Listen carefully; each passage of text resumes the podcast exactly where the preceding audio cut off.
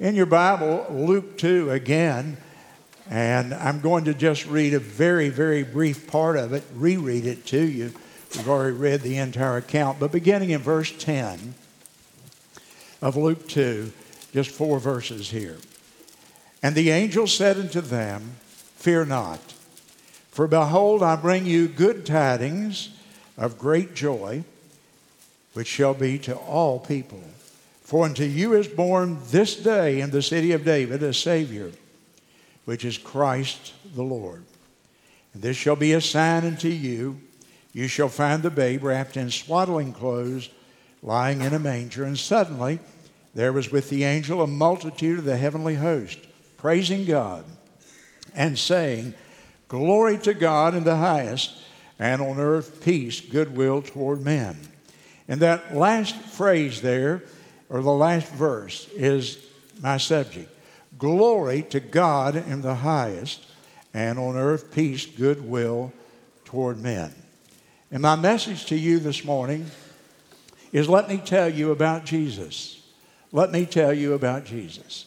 And I'm not going to use my traditional classical type of homiletical approach to preaching today where you take points and point out various things, but I'm simply going to tell you the story of Jesus again because you can never hear this story too much. And as I thought about preparing for today, I determined that my purpose would be to simply honor the Lord Jesus Christ in every way that I could and certainly that's already been done by all the other folks here this morning. But to honor the Lord Jesus Christ and to bring you to a point where you really are worshiping Him in your heart today as we meet here. We began at the beginning. The date of Christ's birth is really unknown to us. Herod, we know from Roman history records, passed away in either 3 or 4 BC. There's some question about that. And we know that he was still alive when the wise men came looking for the king of the Jews. And we know from Matthew chapter 1 and verse 11 that the wise men came to a house, not the manger. So often that's confused, and you'll see uh, mixed uh, passages there, but the wise men didn't go to the manger, the shepherds went to the manger. The wise men went, of course, to a house in Matthew 2 and 11. And there it says they saw a young child. The Greek word there is a paidion, which means a toddler, a child who would be 18 months or two years or maybe three years old. So we know that Herod was still alive when Jesus was a toddler. Therefore, it makes sense that Jesus would have been born somewhere around 3 or 4 BC, but nobody can say for certain. That's really ultimately not too important. We know that he grew up in the Roman world and that Rome had conquered what we now what they called at that time Palestine about 60 years before Christ was born. So the nation of Israel had kind of settled into Roman rule, if you will. And the Caesar was on the throne.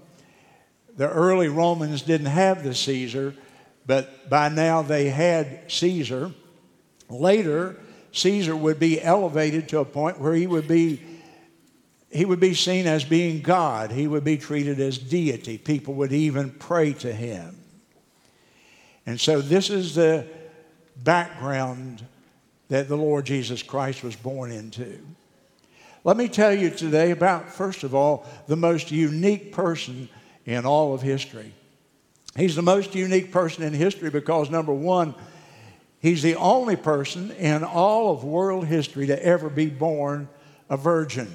Nobody else has ever even claimed that title. Number two, he is a unique being. He is the only person in world history again who was both God and man. And as the Creed says, he was fully God, 100% God, fully man, 100% man. People confuse that today, and they have the idea that Jesus was sort of a demigod, that he was sort of 50% man and 50% God. No, no, no, no.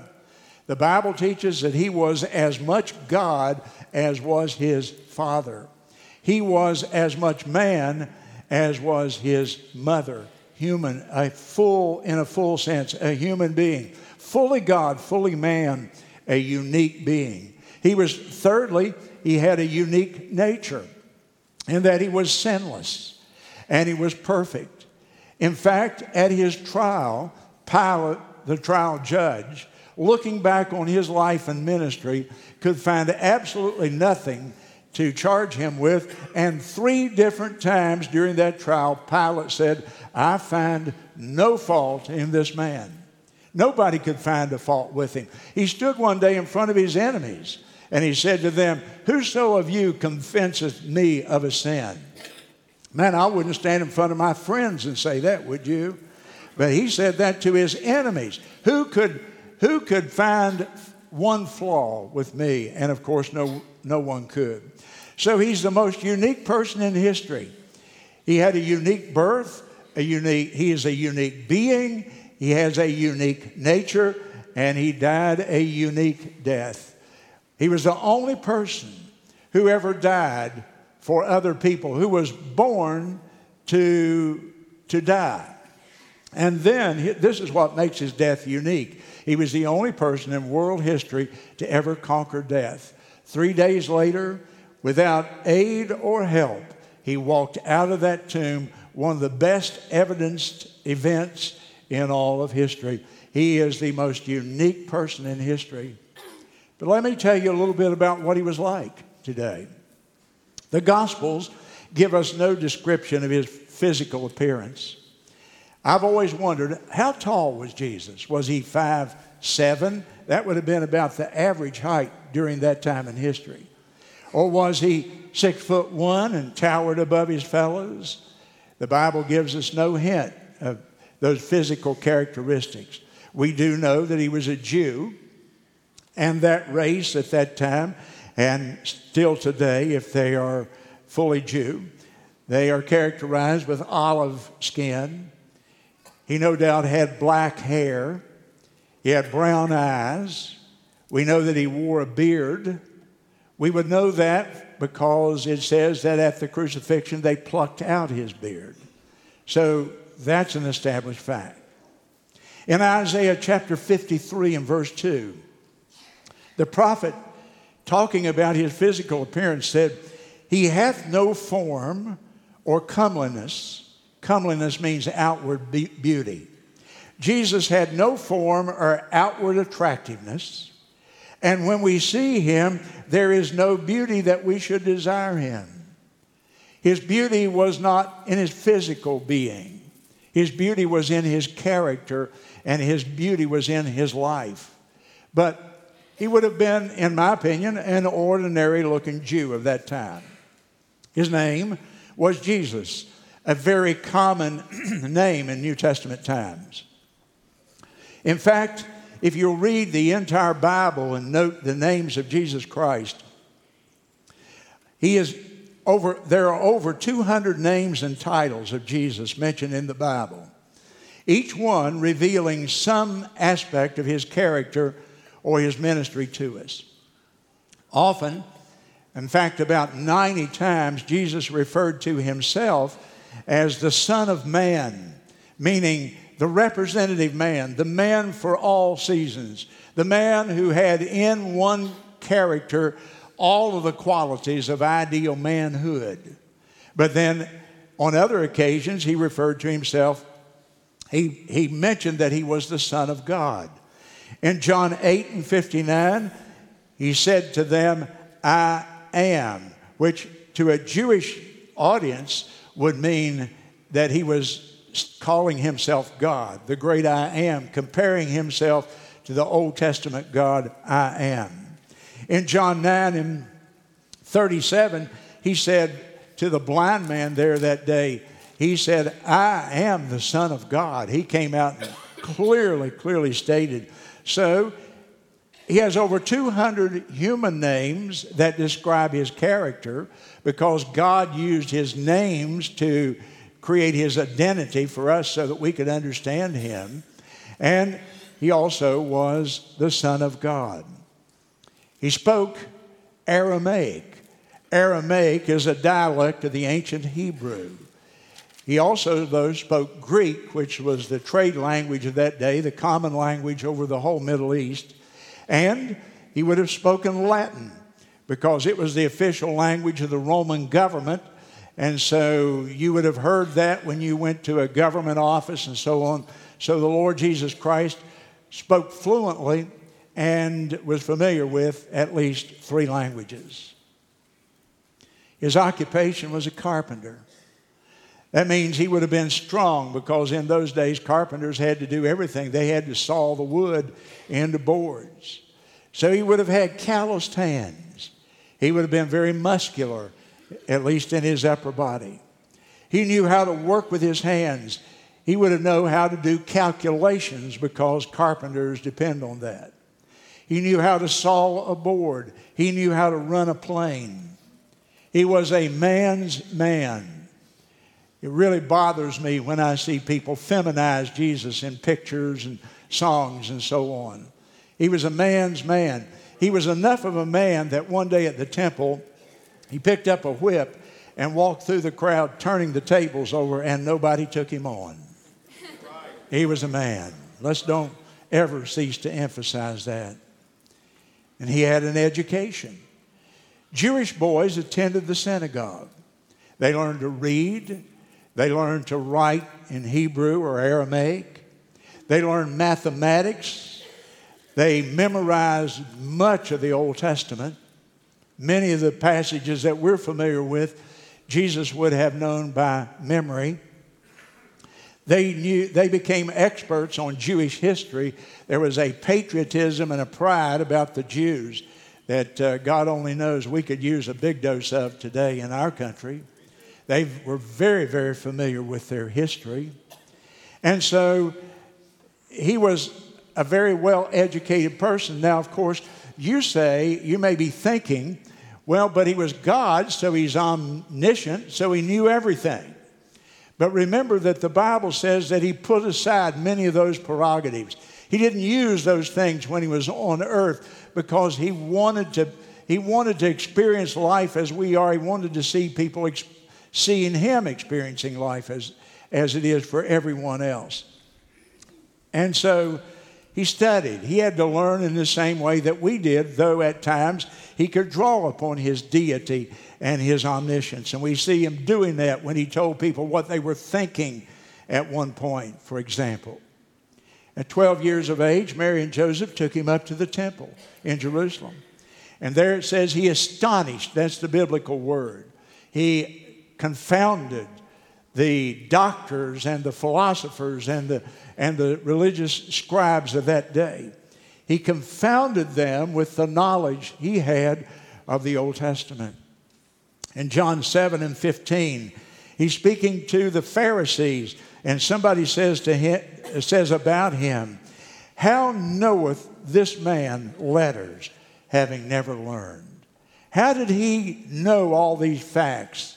that he's sharing with us. Having never gone, they were referring to going on further to uh, what we would call today college and university to higher education. And Jesus Christ didn't need that because he had learned so well in his youth. Let me tell you also about his character. He had no vices, he had no flaws, he had no sins. He never made a mistake. He had no character weaknesses. In John 8 and 46, I've already used this verse, but I remind you again because of where we are in the context of the message. John 8 and 46, he said to a crowd of Pharisees, Which of you convinceth me of a sin? Which of you would like to say, Hey, I know when you did wrong? And nobody spoke or nobody moved that day. Hebrews chapter 4 and verse 15 says about him, in all points he was tempted like as we are, yet without sin. He suffered, he was exposed to the same temptations that you and I are, and yet he never sinned, yet without sin. He was so unselfish. Think about this. You read all four gospel accounts, and he never did one thing for himself. Everything he did was for other people. He never asked anything for himself, except on one occasion when he asked for a drink of water eh, from a Samaritan woman in order to be able to share the gospel with her. But everything in his life was based upon service to other people. He never acted on behalf of himself. Twice, the Bible says, he wept for other people, but he never had to weep for himself. You never see in Jesus his life or character as you study it, you never see a hint at all of self pity. It seems to have not been present at all in him. He had no vices, but let me hurriedly say he had no, there are no virtues that he did not have as well. He had all the virtues love, joy, peace, gentleness, kindness, meekness, everything that you can say that is good. The Lord Jesus Christ epitomized that. He said, I'm the truth. And nobody could ever question that because what he said corresponded with what he did, his actions in his life. He had dignity. No king ever had a more regal or noble bearing than did that did the Lord Jesus Christ. There was a nobility and a majesty about him that absolutely silenced people in his presence. Even when he suffered the indignities of the crucifixion and had been beaten and bloody and was wearing a crown of thorns and was stripped naked and nailed on a cross, the chief executioner looked at him and said, Truly, this man was the Son of God. A dignity, a, a wholesomeness, a royalty about his bearing, a nobility, and a majesty that nobody ever could equal in history. In the book of Philippians, chapter 2, it describes his humility. Humility. And when you think about the very fact that he would become a man, would give you some indication of how great his humility was. And the fact that even as a man, then he would stoop to be born in a barn, in a stable, a greater act of humility. In fact, the Lord Jesus Christ made the greatest condescension of any human being in all of history. It's down to the earth, down to the stable, down, down, down, finally to a tomb in the side of a hill. Almighty God condescending for all those downward steps of humility. He had self control. He never once lost his temper. He never once lost control of his emotions. He had courage. He never feared. In fact, when they were in a boat crossing the lake and a storm came up, and the disciples came and shook him and woke him up in the middle of the storm, they said, Master, wake up, we perish. And he was asleep during that. He never experienced fear. In fact, the most frequent statement Jesus made to other people in his teaching, if you'll go through your Bible and, and read all the teaching of Jesus Christ, the most frequent statement that he made was what? Be not afraid. Be not afraid. Every time he's appearing, it seems like he's telling, he's calming people. He's bringing a sense of peace. Be not afraid, he said. And of course, often we talk about his love and his compassion the way that he treated other people. He ate with tax collectors who were the most despised of all in that day. They were looked down upon as crooks and charlatans and thieves, and they were. And yet Jesus went to the house of Matthew And he ultimately came to Christ and became one of the authors of the Bible as well as one of the disciples. Jesus was not afraid to be seen with people of dubious reputations. He went to the house of Zacchaeus. He had no racial pre- prejudice at all. In that day, the Jews looked down on the Samaritans as a half breed, mongrel race of people. And Jesus spoke to that Samaritan woman at the well. And do you remember what she said? How is it that you, being a Jew, would even speak to me? She was shocked that he would, he would even speak to her. No racial pre- prejudice in the Lord Jesus Christ. He had time for the children, suffer the little children to come to me. He prayed for his enemies while he himself was suffering the agonies of crucifixion. He is praying, Father, forgive them. They don't know the significance of what they're doing. He demonstrated concern for his mother while she was hanging on the cross, while he was hanging on the cross during that ordeal. He's thinking about who's going to take care of my mother after I'm dead. And he pointed to John and he said, John, will you take care of my mother? And, G- and John said he would. He had great wisdom. In fact, 1 Corinthians 1 and 24 says that Jesus is the wisdom of God. The wisdom of God, that in this man, our Savior, is all the wisdom and the omniscience of Almighty God. Christ, the wisdom of God. 1 Corinthians 1 and 24.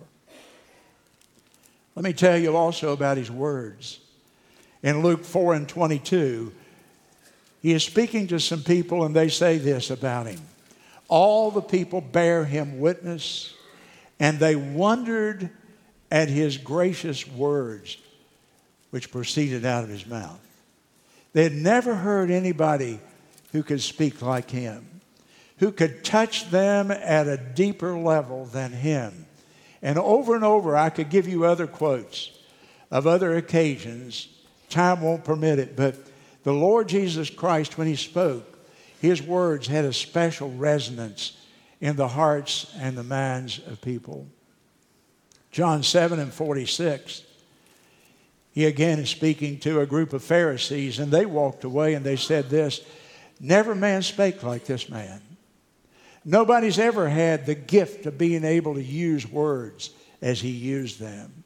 In fact, even today, in a secular world, in a world where a high percentage of the people hate him, he is the single most quoted person in all of world history after 2,100 years. Is that not amazing?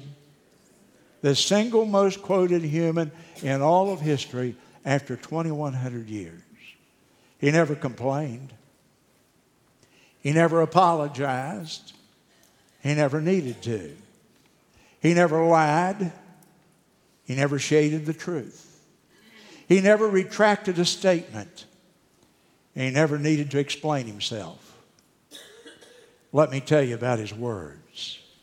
Never man spake like this man. Let me tell you why he came. Acts chapter 2 and verse 22. And I want to read this one to you because it's from the middle of the sermon being preached by Peter on the day of Pentecost. And here's what he said You men of Israel, hear these words Jesus of Nazareth a man approved of God among you by miracles and wonders and signs, which God did by him in the midst of you, as you yourselves already know. And so Peter pointed out to them Christ's ability to do these miracles. And John said in the last verse in his gospel that if all the signs and wonders and miracles were recorded that Jesus did during his time on earth, that the world would not contain the books. Now, obviously, that's a hyperbolic speech, you know. He's, he's, he's, not, he's making a point. But that the works and signs and miracles of the Lord Jesus Christ would overwhelm you. You'd never be able to know about all of them because nobody ever came to him. But what he helped them and met their need as best he could. We know that he had power and authority over nature. He could speak and quiet the sea. We know that he had power over the animal kingdom. On the uh, day of Palm Sunday, he rode an unbroken colt, a horse, into the city of Jerusalem, and it specifically says a colt on which no man had ever sat. So you don't ride an unbroken horse without him first being broken, of course, but Jesus could because he had power over the animal kingdom. He had pa- power over the fish of the sea. And so they needed to pay their taxes. And he said, Peter, go down to the sea and catch a fish, and the first one you catch is going to have a coin in its mouth, and the coin will be sufficient to pay our taxes. He could control the fish of the sea, he could control the birds of the air. And so he said, Peter, you're bragging about you would never deny me. You're going to deny me three times, and then a rooster's going to crow. He had control of that rooster's vocal cords. And so it occurred just as he had prophesied. He had control over the demons. And over and over and over, we find him casting demons out of people who, had, who were possessed and had completely lost control of their lives. He had control over disease. Nobody ever came to him who was sick and went away sick. They were always cured by him. He even had power over death, and on three different occasions, the Bible records that he raised people from the dead, and then, of course, the fourth being his own resurrection. During his ministry, he showed particular concern for people who were unfortunate. The blind, he opened their eyes. The crippled, the maimed, and the halt, the Bible refers to them. He healed them. The beggars, he raised them up. Numerous accounts. He never met a blind man or a handicapped person or a beggar that he didn't send them away having been helped. In those days, leprosy was a very common disease. And it was incurable. It was a, really, it was a, a sentence of death, a slow, painful, humiliating death. And one of the things about leprosy is it, uh, apparently it could be obtained by just a touch. And nobody would ever touch a leper. Even the family members would never touch them again. The leper had to cup their hands and cry and say, unclean, unclean, unclean, so that people would stay back and not ever approach them. And yet, every time a leper approached the Lord Jesus Christ, you'll find something interesting in your text. He touched them, He touched the lepers. Nobody ever came to Jesus with a need, a sincere need that he didn't meet. On two occasions, he fed thousands and thousands of people just using a little lunch, just a few pieces of fish or bread. And once he fed 4,000 people, and another occasion he fed 5,000 people. Let me tell you why he came. He came because God so loved the world that he sent his only begotten Son. And let me tell you the reason today for Christmas. I've tried to describe for you who Jesus is, what he was like, to help you mentally get a picture and visualize this man whose birthday we celebrate not only who he was, but who he is today, because I shouldn't speak about him in the past tense, because he is our living Savior seated at the right hand of the Father in heaven. The story of Christmas is real simple, isn't it?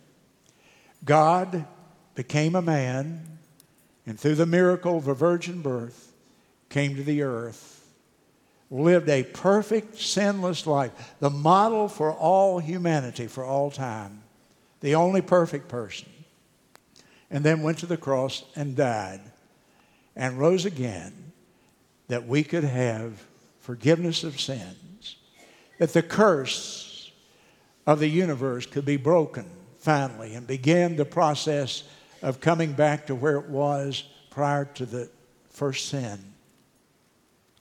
In each of the Gospels, the Lord Jesus Christ clearly told us why he came. Don't ever forget his purposes. Matthew 9 and 12 and 13. They that are whole need not a physician. If you're not sick, you don't need a doctor. They that are whole need not a physician, but they that are sick. I am not come to call the righteous to repentance, he said. I came to call the sick and the sinner. Mark 10 and 45. The Son of Man has come to give his life a ransom for many. The ransom was his own blood that he poured out upon the cross. Luke 19 and 10. The Son of Man is come to seek and to save that which is lost. And the lost were always his focus. John 18 and 37 For this cause came I into the world, to bear witness to the truth. And he says, I have come that you might have life and have it more abundantly. So, to summarize those four purposes, he came to pay the penalty for sin, to conquer death, to reverse the curse, to provide eternal life. And if all we had today was a beautiful story, and it is a beautiful story, but if all we had was a beautiful story of a little baby lying in a manger, we would not be, even be here this morning. That wouldn't be that relevant to us 21 years, 2100 years later. If he had not died and risen from the grave, his life would have no relevance to you today. But because of the life that he lived that I've attempted to describe to you this morning, and because he went to the cross and died an ignominious, heinous, violent, sacrificial death, you and I today can enjoy the blessings of forgiveness and eternal life and an abundant life, even in this life. His forerunner was John the Baptist. And the day that John the Baptist introduced Jesus to the world as they were baptizing there at the Jordan, remember the words of John the Baptist as he saw Christ approaching? Behold, he must have pointed his finger. Behold, and he pointed to Christ, the Lamb of God who takes away the sin of the world. That's what makes him special. Ladies and gentlemen, he's still taking away sins. The blood that he shed that day is still efficacious. He's still forgiving people of their sins. Unto you is born this day a Savior, Savior meaning a deliverer, a rescuer, implying that we need deliverance. We need forgiveness of our sins. Unto you is born this day in the city of David a Savior, Christ the Lord. Would you bow your head with me in prayer, please?